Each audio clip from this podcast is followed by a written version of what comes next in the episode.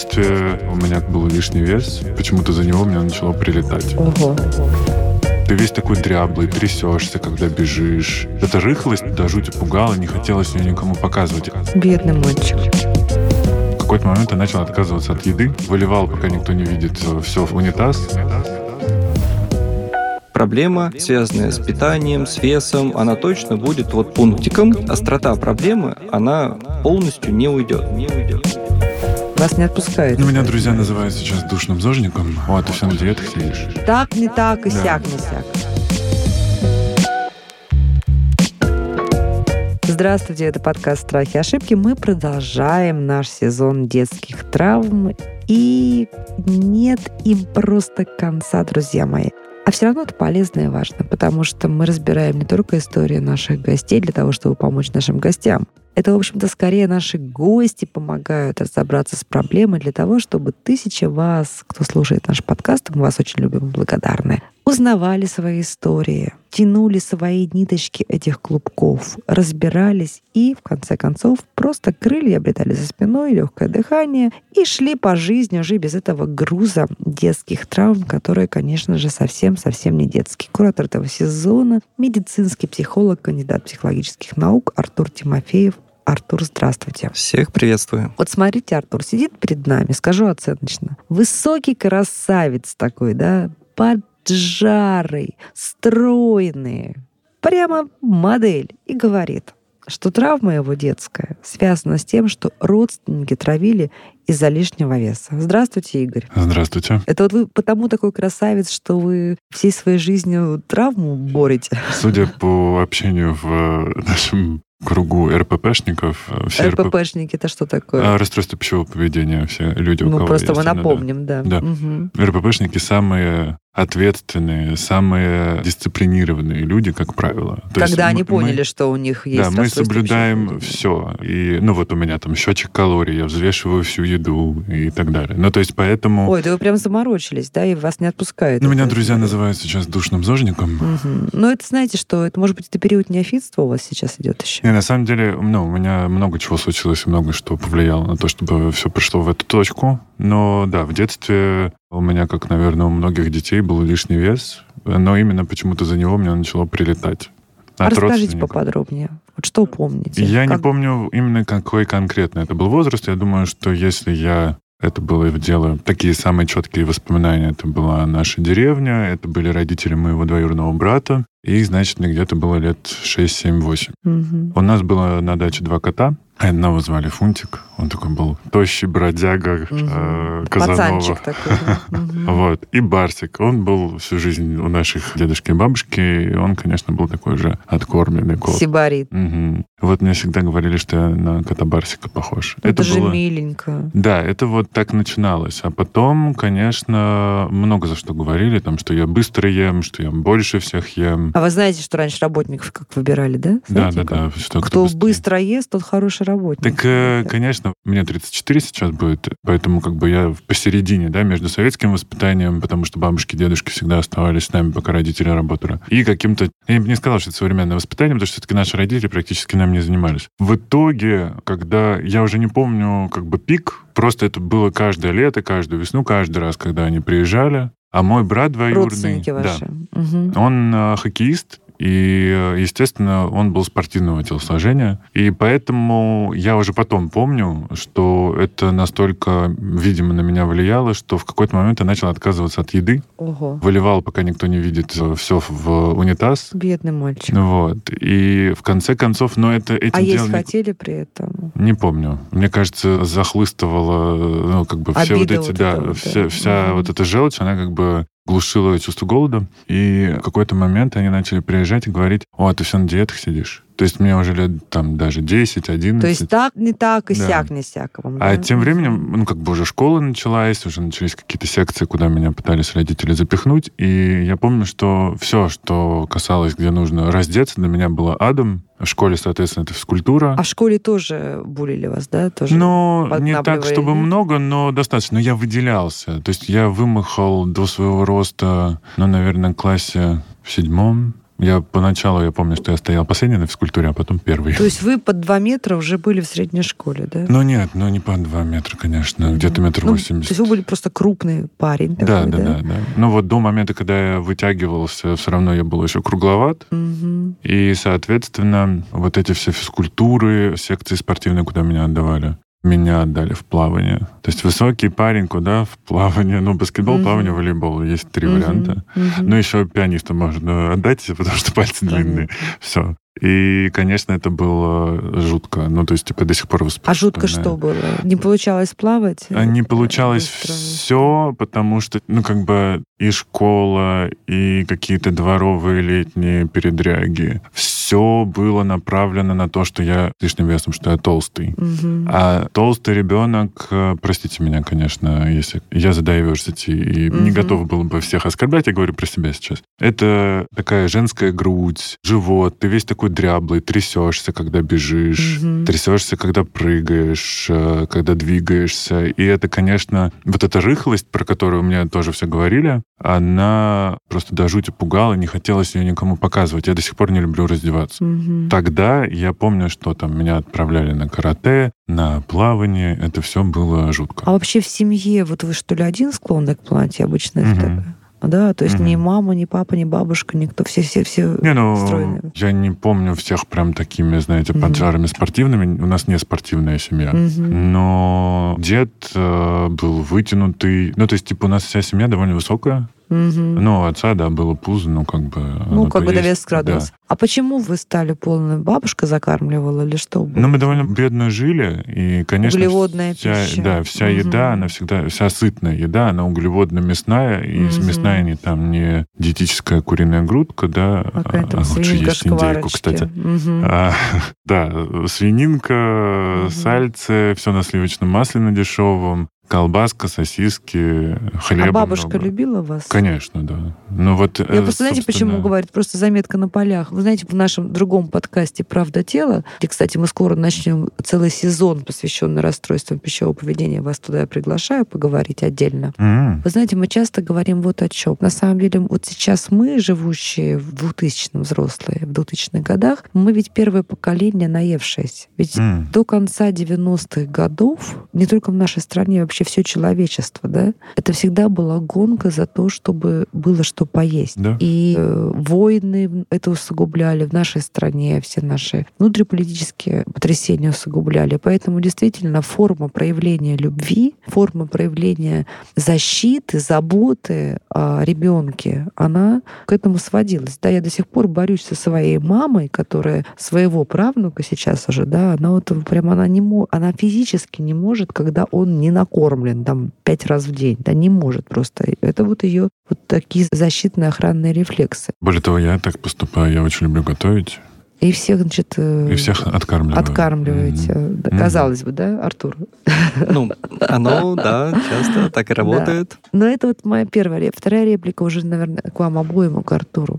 Артур, я правильно понимаю, что вот не было бы этой беды и боли у Игоря при всей даже его вот этой рыхлости детской и плотности, если бы не гнобежка со стороны каких-то взрослых. Вот если бы ему не сказали об этом, не долбили, что ты такой секой, он бы так остро не переживал. Ну, был бы там, может быть, какой-то школьный буллинг. Ну, но- естественно, есть же объективная реальность, а есть ее интерпретация. Мгм. То есть объективная реальность, окей, у Игоря была полнота в детстве, но обращал бы он на это внимание? Да не сильно. Ну, то есть, если бы на это не обращали внимания родственники, не обращали внимания в классе, ну, то есть относились бы максимально терпимо и как бы нормально, то как бы, ну да, ну там полноват, ну, может быть, мне не нравится быть полноватым, я бы хотел быть там более поспортивней. Ну, в общем-то, и все. А вот прям таких страха располнеть, да, там, вот это Ну, когда ли бы. ребенок выливает еду, ну это же просто, это какая боль у ребенка в этот момент, да, и как он загнан, что на что угодно готов идти, лишь бы не есть. Вот кусок не есть из горла в прямом смысле. Ну, естественно, да, в первую очередь это загнанность. То есть это не про объективную реальность, это именно про ту информацию, которую дает передают родители, да вообще окружающие человеку, в данном случае А, ребенку. кстати, как ваши другие значимые взрослые реагировали, когда ваши вот эти тети, дяди... Никто на это не обращал внимания никогда. Ну, потому Мгм. что в то время никто не говорил про как правильно воспитывать детей, французские Мгм. дети не плюют с едой, вот это Мгм. вот все. Не было никакого психологического воспитания у людей. Ну, как не было тогда знания о продуктах, о продуктах питания Мгм. и о нутриентах внутри них. И сейчас не у всех есть представление такое. Так и воспитание и психологии тогда было нулевое представление. Вообще никто не понимал, что такая пассивная агрессия, иногда пассивная, иногда открытая, в смысле иногда пассивная агрессия, иногда это буллинг, могли во что-то вылиться. А вот, кстати, Артур, а почему, давайте предположим, могли так себя вести его довольно близкие родственники? Вот почему эта пассивная агрессия у них была вот так вот выражена и такой интенсивной? Они ж про что-то свое кричали таким образом, я так понимаю? О, я боюсь, что мы сейчас свалимся в Мгм. поле фантазии, Да. потому что очевидно, что это не про вес, и очевидно, что это про что-то другое. Ну, то есть, объективно, если мы видим там полного ребенка, будем ли мы э, там на него срывать свою злость, будем ли Да, мы показывать свое раздражение? Мгм. Да нет, конечно. Ну, что за чушь? Ну, то есть, условно говоря, это могли быть какие-то сложные отношения между взрослыми, Они да, которые, до про- сих пор есть такие, да. а, которые проецировались Ну вот, ребенка. вот, вот, да, что-то более похоже на правду. То есть, по сути, ребенок получил не то, что незаслуженно, да, а просто за факт своего существования. да, и- принадлежности, так сказать, к тем взрослым, которые не нравятся этим взрослым. Хм. Ну и если Что-то бы, выместили на вас тогда. Прикольно. и если бы это была, ну, например, там не вес, то да запросто можно было бы к чему-то другому прикопаться. Мгм. Рост, уши, глаза. Ну, что собственно, угодно, да, посуду не так ставишь. И ведешь себя как-то неправильно. Мгм. Это так и было, да. На самом деле они часто цеплялись. Ну, просто если бы, наверное, это были только они, насколько было глубокой бы эта рана, если бы только они, потому что дальше же и школа. А вот здесь, наверное, знаете, как, как коррозия, да, или вот поцарапала, потом все остальное расковыривала. То есть, может быть, Мгм. вас школьные бы какие-то реплики одноклассников так бы не ранили, как если бы вот эта уже рана не была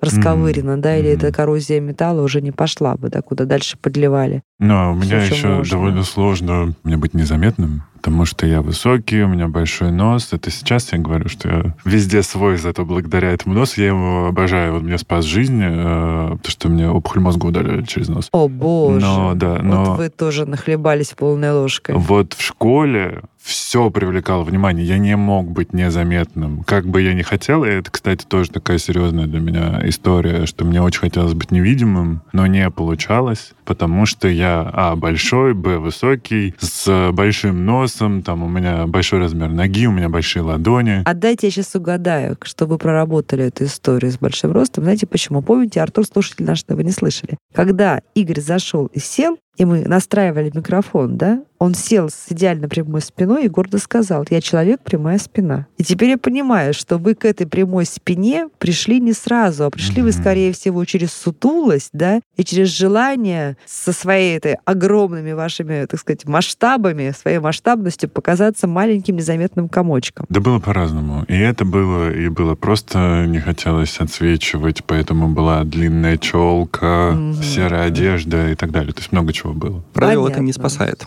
Ну, то Мгм. есть э, серых маленьких комочков в классе булят прекраснейшим образом. Абсолютно. Не Мгм. спасает незаметность.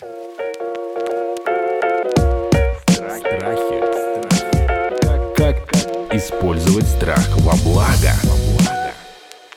Ну что ж, возвращаемся тогда к травме. Родственники травили из-за лишнего веса. Как вот эта травма у вас развивалась, эволюционировала во взрослом возрасте? Вы стали человеком в какой-то момент с прям заметно лишним весом уже во взрослой вашей антропологии. Да, наверное, нет, потому что все-таки в какой-то момент э, я вытянулся. Ну, Мгм. я вытянулся тоже не специально и не сам. Это как раз-таки орфанное заболевание у меня, акромегалия. Мгм. И вот я два года назад удалил опухоль, которая секретировала гормон роста. Мгм. Соответственно, она появилась как раз где-то в школе, никто не знает когда. И вот, видимо, в тот момент, когда очень сильно вытянулся, я попал в больницу, потому что сосуды не выдержали и начали лопаться. В общем, и вот с Мгм. момента больницы, я помню, уже началось мое какое-то сильное похудение, потому Мгм. что больничная еда и стресс еще никого не приводили в идеальные формы. Не, ну я думаю, там еще были эндокринные, видимо, какие-то причины, что стали терять вес. Ну, бог с ним. Может Мгм. быть, да. Но лишний вес, он как-то, скажем так, я никогда не был спортивным. А дальше это как бы хотелось вот этого. То есть не было такого, что я хотел бы быть дистрофаном.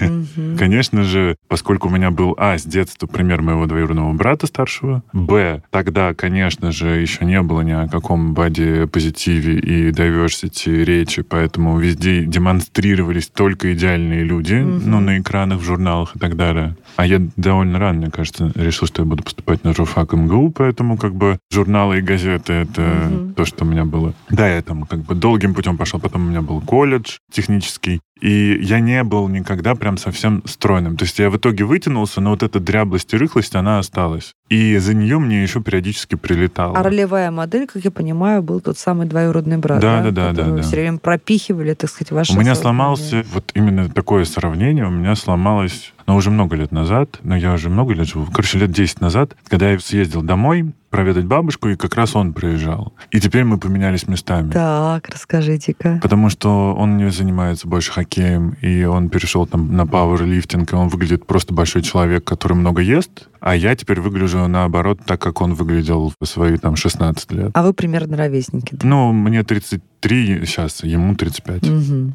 Артур, это тот самый вот мем, да, сын маминой подруги, только еще хуже, потому что это еще и двоюродный брат. Это да, это сиблинговая становится. конкуренция, да. Мгм. Я бы не хотел туда далеко ходить, мы там утонем. Да, это отдельная большая тема, точно. Ну что, ну давайте тогда поразбираемся с тем, что есть. Ну, кстати, завершу, наверное, прям совсем уже... Ну, то есть РПП, наверное, начало развиваться. Я еще начал работать с едой. Мгм. То есть у меня появился блог про еду. Я начал писать про продукты, как раз-таки про зожные, незожные. Куда-то меня приглашали тоже вести какие-то зожные мероприятия. И хотя на журфаке, ну, я отучился и в итоге работал в новостях. Но я помню, что финальную точку, что мне кто-то из близких уже сказал, что я рыхлый, и я просто из друзей, в смысле. И это опять-таки было до того, как все заговорили про токсичность и буллинг. И я помню, что меня это снова вернуло туда. И когда случился локдаун, я как раз-таки завел дневник питания, я начал взвешивать еду, я начал ходить там гулять, тренировался каждый день дома. И вот с локдауна, потом два года назад была операция, после которой я очень сильно похудел. И, собственно, сейчас я в бесконечном вот этом колесе, ну, как бы я его, осо- ну, поскольку я осознанность еще пытаюсь прокачать, то я как бы пытаюсь себя отслеживать, где норма, а где я уже переборщил. То есть у меня каждый день тренировки, но я знаю, что, типа, вот здесь я еще нормально, то есть я 5 километров вот сегодня с утра пробежал, это нормально, это моя утренняя медитация, я от этого ловлю кайф. Если я вдруг бегу десятку уже,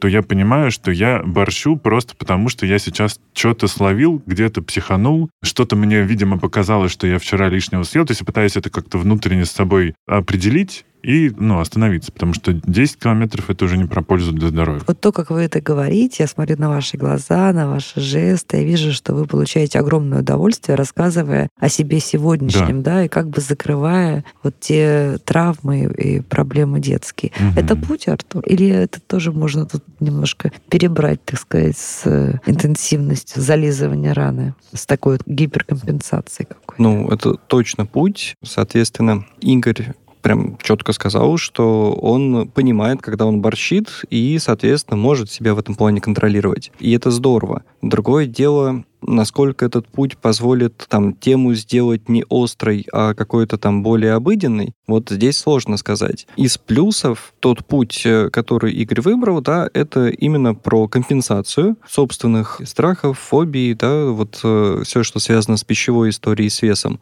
И сейчас он доволен собой. Ну и в отличие от Мгм. э, там, А я не говорил, что я доволен собой. А мы видим это. По крайней мере, да, это Окей.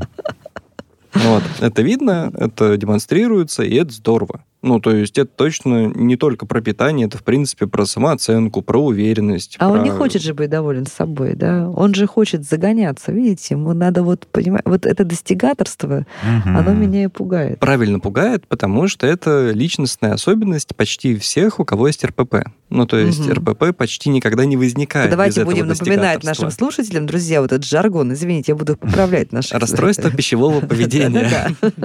Но при этом Игорь человек явно сознательный, э, он себя сдерживает, контролирует, анализирует собственные поступки и там, собственные мотивы, что помогает ему не свалиться, например, в нервную анорексию, начинать худеть уже бесконтрольно. А сами вот такие риски в себе отлавливали? Вот Нет. то вот выливание еды в унитаз не повторялось Не-а. больше у вас? Больше нет, но бывают именно такие срывы, и это я уже тоже понимаю, когда, ну, типа, ты можешь... Есть такие, когда ты весь день случайно не успевал поесть и приходишь Мгм. домой голодный и не можешь остановиться наесться. А бывают такие, что если я стрессанул, то либо будет э, 60 э, буханок за здорового хлеба, потому что я Мгм. на готовке мытья посуды стресс сливаю, либо я могу съесть э, полтонны чего-нибудь. Мгм. Такое тоже довольно редко бывает. Ну, то есть я все равно включаю голову Мгм. Потому что воля как бы очень маленький ресурс, она, ее не хватает надолго, поэтому я не держу дома, например, там, ну, чипсы я не ем условно, а какие-нибудь, я не знаю, что-нибудь зожное, там, сыр. Я тоже его не держу в больших количествах дома, потому что, или орешки, потому что можно не остановиться, Мгм. а обожраться, простите. И на них ты как раз не сможешь себя стормозить. А когда условно мне нужно, чтобы справиться с вот этот стресс, загасить, э, ну, вот этот жор, да, зажор загасить тем, что мне нужно что-то сначала приготовить, то вот на этом моменте, когда ты уже берешь сковородку условно что-то делать, ты как бы осознанностью успеваешь себя стормозить. Мгм, мгм. Так бы, конечно, ну там... То есть все уже, Классный- механи- классный механизмы способ. все свои уже изучил. Слушайте, а вот это вот ваша зацикленность на подсчете калорий. Я вот в свое время прям себя заставила слезть с подсчета калорий. Мне так комфортно. Мгм. Я не все считаю. Мгм. То есть, условно, я просчитал углеводы и жиры, и белок. То, что я себе сам приготовил. Поскольку я большой человек, я метр девяносто шесть и почти 100 килограммов веса, то я дальше, ну, как бы я могу есть на 3000 калорий в день. Ну, как бы это нереально. Какой везунчик. Да, поэтому я вот свои полторы тысячи приготовил,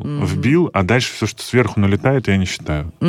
Мне нужно хотя бы съесть уже примерно знаете, да, уже что вам нужно. Да, но это моя уже такая задротская зожная штука, да. Не, ну и потом, слушайте, я опять же, как человек, который это проходил, я уже понимаю, что все равно на глаз видишь белок, углеводы и жиры, ты примерно уже это конечно, видишь, да? конечно. Но я главное, важно читаю. себя растормозить. Нет, даже ты видишь по блюду уже, из того, что ты готовишь, ты примерно да. понимаешь соотношение. Да я даже в ресторане вижу, что туда положили. Вот, Артур, как правильно Игорю оставлять вот эту вот пикантную особенность своей жизни с таким вот контролем еды? Или нужно все-таки в какой-то момент отпустить ситуацию? А вот тут я уже не могу сказать, правильно или неправильно. Почему? Потому что я могу сказать, что это что-то такое неправильное, если это, во-первых, вредит здоровью, ну или имеет тенденцию начать вредить здоровью, б. То есть или негативная тенденция, которая выльется потом в большие проблемы, либо это уже наступившие проблемы. Сейчас мы видим картину, когда Игорь справляется с собственными проблемами, справляется функционально, он себе не вредит, он, э, в общем,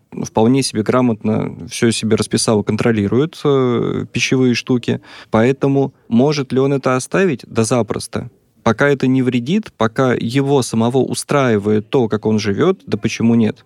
То есть однозначно психотерапевтической проработкой или лечением, там, в том числе психиатрическим лечением, потому что э, расстройство пищевого поведения это все-таки к психиатрии ближе и требуется помощь врача-психиатра. Все это требуется тогда, когда мы видим ухудшение состояния и риски для жизни и здоровья человека. Если рисков нет, ситуация контролируемая и нет, по сути, сейчас никаких наблюдаемых факторов против, то, окей, человек может жить и получать удовольствие от э, сформированного образа жизни. Единственное, чего не будет вот э, в этом пути, не будет э, снятия вот этой зацикленности на проблеме. То есть проблема, связанная с питанием, с весом, она точно будет вот пунктиком, на который невозможно не обратить внимание. Острота проблемы, она полностью не уйдет. Потому что снятие остроты проблемы, оно возможно только в рамках уже психотерапевтической работы с тем, что вызвало в принципе РПП, в том числе психотравматичную историю, которую рассказал Игорь, а может быть что-то еще и вокруг этой истории. М. Потому что наверняка, ну там много разных факторов сложилось. Это и про семью, это и про школу, и наверняка было что-то еще, если покопаться. И вот это что-то все вместе взятое не просто создало там локальную психотравму, и вот, э, о ужас, если эту мы психотравму решим, все сразу станет идеально и прекрасно. Нет, в процессе развития и формирования психики уже закладывались определенные черты, которые подводили к расстройствам пищевого поведения и мы не можем эти черты убрать вот по щелчку пальцев. Это действительно про долгую работу со специалистом и чаще всего даже с парой специалистов. Игорь точно большой молодец, он себя контролирует и разбирается в питании, а если взять наших слушателей, то однозначно с проблемами расстройств пищевого поведения стоит обращаться к нескольким специалистам. А, это врач-психиатр, Б, ну, это, скорее всего, врач-диетолог, и В — это психолог-психотерапевт. Потому что только альянс вот нескольких специалистов э, сможет эту проблему действительно Слушай, решить. Не недооцениваем. Хорошо, давайте в завершение, о чем вас прошу обоих, как носителя опыта и как эксперта. Понятно, что ожирение сегодня, в том числе детское ожирение, это действительно даже не эпидемия, это пандемия мировая, это связано с э, дешевыми продуктами. Ну, здесь отдельная тема, мы ее в правде тела обсудим. Но что мы видим? Мы видим, что во многих семьях дети имеют лишний вес, заметный избыточный вес. Как правильно говорить с этим ребенком и первое, с его родителями? Кто должен говорить? Не знаю учитель, сосед, вот такая тетя неравнодушная, да, которая не свои какие-то там сводит черты. А ты действительно смотришь, вот у моей сестры растет такой мальчишка, у которого лишний вес, сестра его закармливает там по каким-то своим значит, соображениям как этого мальчишку, не травмируя, повернуть к здоровому образу жизни, к снижению веса? Ну, это однозначно ответственность родителей. И если mm. говорить... А если родители не, не обращают внимания? Говорить не с ребенком, а с его родителями. Именно про то, что, смотрите, если так будет продолжаться, у вашего ребенка могут быть проблемы. Ну, вот. Его могут травить, его могут оскорблять э, и прочее, прочее. Ну и, в принципе, для здоровья это не супер круто. Но это последнее, что мотивирует родителей. Обычно мотивация именно, что у ребенка будут проблемы потом его будут травить, его будут унижать. Угу. Вот это действует больше, чем, ну, посмотрите, господи, это же просто вредно. Нет, это не действует. Мне кажется, еще очень важно просвещение, потому что если бы родители понимали хоть что-то в продуктах и в банальном обмене веществ, они бы не кормили только углеводами детей, это первое. И, во-вторых, они бы понимали важность физической нагрузки, даже не обязательно сбагривать ребенка, по-другому не могу сказать, mm-hmm. на секцию спортивную, чтобы его на два часа не видеть. Лучше его отправить гулять или погулять с ним mm-hmm. вместе, потому mm-hmm. что родители mm-hmm. тоже чаще всего с лишним весом. Да, и находить эти шаги, потому что иначе все равно как бы вся семья придет к тому, что есть лишний вес. Плюс у меня тут такой вопрос. Возможно ли, раз все равно в школе буллинг неизбежен? Ну, не неизбежен, но вероятен весьма. Ну, да ввести в школе, вот в биологии, просто элементарно раз в год какой-то урок биологии посвящен тому, что детям рассказывают, как вообще происходит обмен веществ, и что, ну, типа, Танечка не всегда будет кругленькой. Ну, то есть, что все возможно, потому что если бы мне тогда сказали, что не нужно, ну, типа, просто морить себя голодом, а нужно добавить э, физические упражнения, активность, и просто хотя бы ходить. Поел, пошел, походил. Ну, то есть, понимая, что... Ну, что просто не хватило совета знаний такого. нет когда, ни у кого. Знаете, ну это же... Мы выходим сейчас за рамки вот этого подкаста, да, еще раз проанонсирую наш э, скорый сезон «Правде тела», посвященный расстройству пищевого поведения. Я хочу сказать, что очень откликается то, что говорит Игорь. Действительно, эта проблема носит такой государственный, может быть, даже цивилизационный характер, и она должна включать в себя и, как правильно говорит Артур, и работу и психиатров, и психологов, и диетологов, и школьных психологов, и людей, отвечающих за то, чтобы соблюдались э, нормы питания в школах, и, конечно же, в первую очередь работу с родителями, работу со взрослыми Абсолютно людьми. согласен. Иначе мы просто получим инвалидизацию целых поколений, понимаете? Вот просто, да, вот я хочу сказать, словом. знаете, дорогие родители, знаете, почему вот вас должно это беспокоить, да? Потому что время пролетит быстро, вы пойдете на пенсию, а кормить вас будет некому, да? Потому что те молодые люди, которые, молодые поколения, которые в экономику встраиваются для того, чтобы кормить пенсионеров, они будут инвалидами по ожирению, да, и целому комплексу тех болезней, связанных с нарушением и сердечно-сосудистой деятельности в первую первую очередь и онкологическими заболеваниями, и прочими радостями, которые дает жир, который, как мы знаем, скажет любой эндокринолог, воспаленный орган. Да? Жир — это воспаление, которое происходит в организме. Еще вопрос, кто кого переживет. Э, да, кстати, да. Так вот, друзья, полезнейший разговор, который сильно вышел за рамки нашего эпизода и подкаста, но мы обязательно продолжим это в «Правде тела», эту тему. Игорю я бесконечно благодарна и за то, что пришел и рассказал, и за то, что пример дает, как можно все-таки отгребать и психологически, и физически вот эту проблему. А Артуру я всегда благодарна за то, что за перевод с проблемного, невнятного на психологически, человечески понятный язык. Будем продолжать исследовать наши детские травмы и с ними бороться, потому что это очень важно не только для тех, кто в этой студии, но в первую очередь для тех, кто слушает. Это был подкаст «Правда тела», сезон детских травм, Игорь с проблемой травмы из-за лишнего веса. Артур Тимофеев, медицинский психолог, кандидат психологических наук, который волшебная палочка или, во всяком случае, ключик к той двери, за которой стоит наша взрослость, счастливая и нетравматичная. Подписывайтесь. Спасибо. Подписывайтесь на подкаст на сайте ria.ru в приложениях подкаст с Web Store и Google Play. Комментируйте и делитесь с друзьями.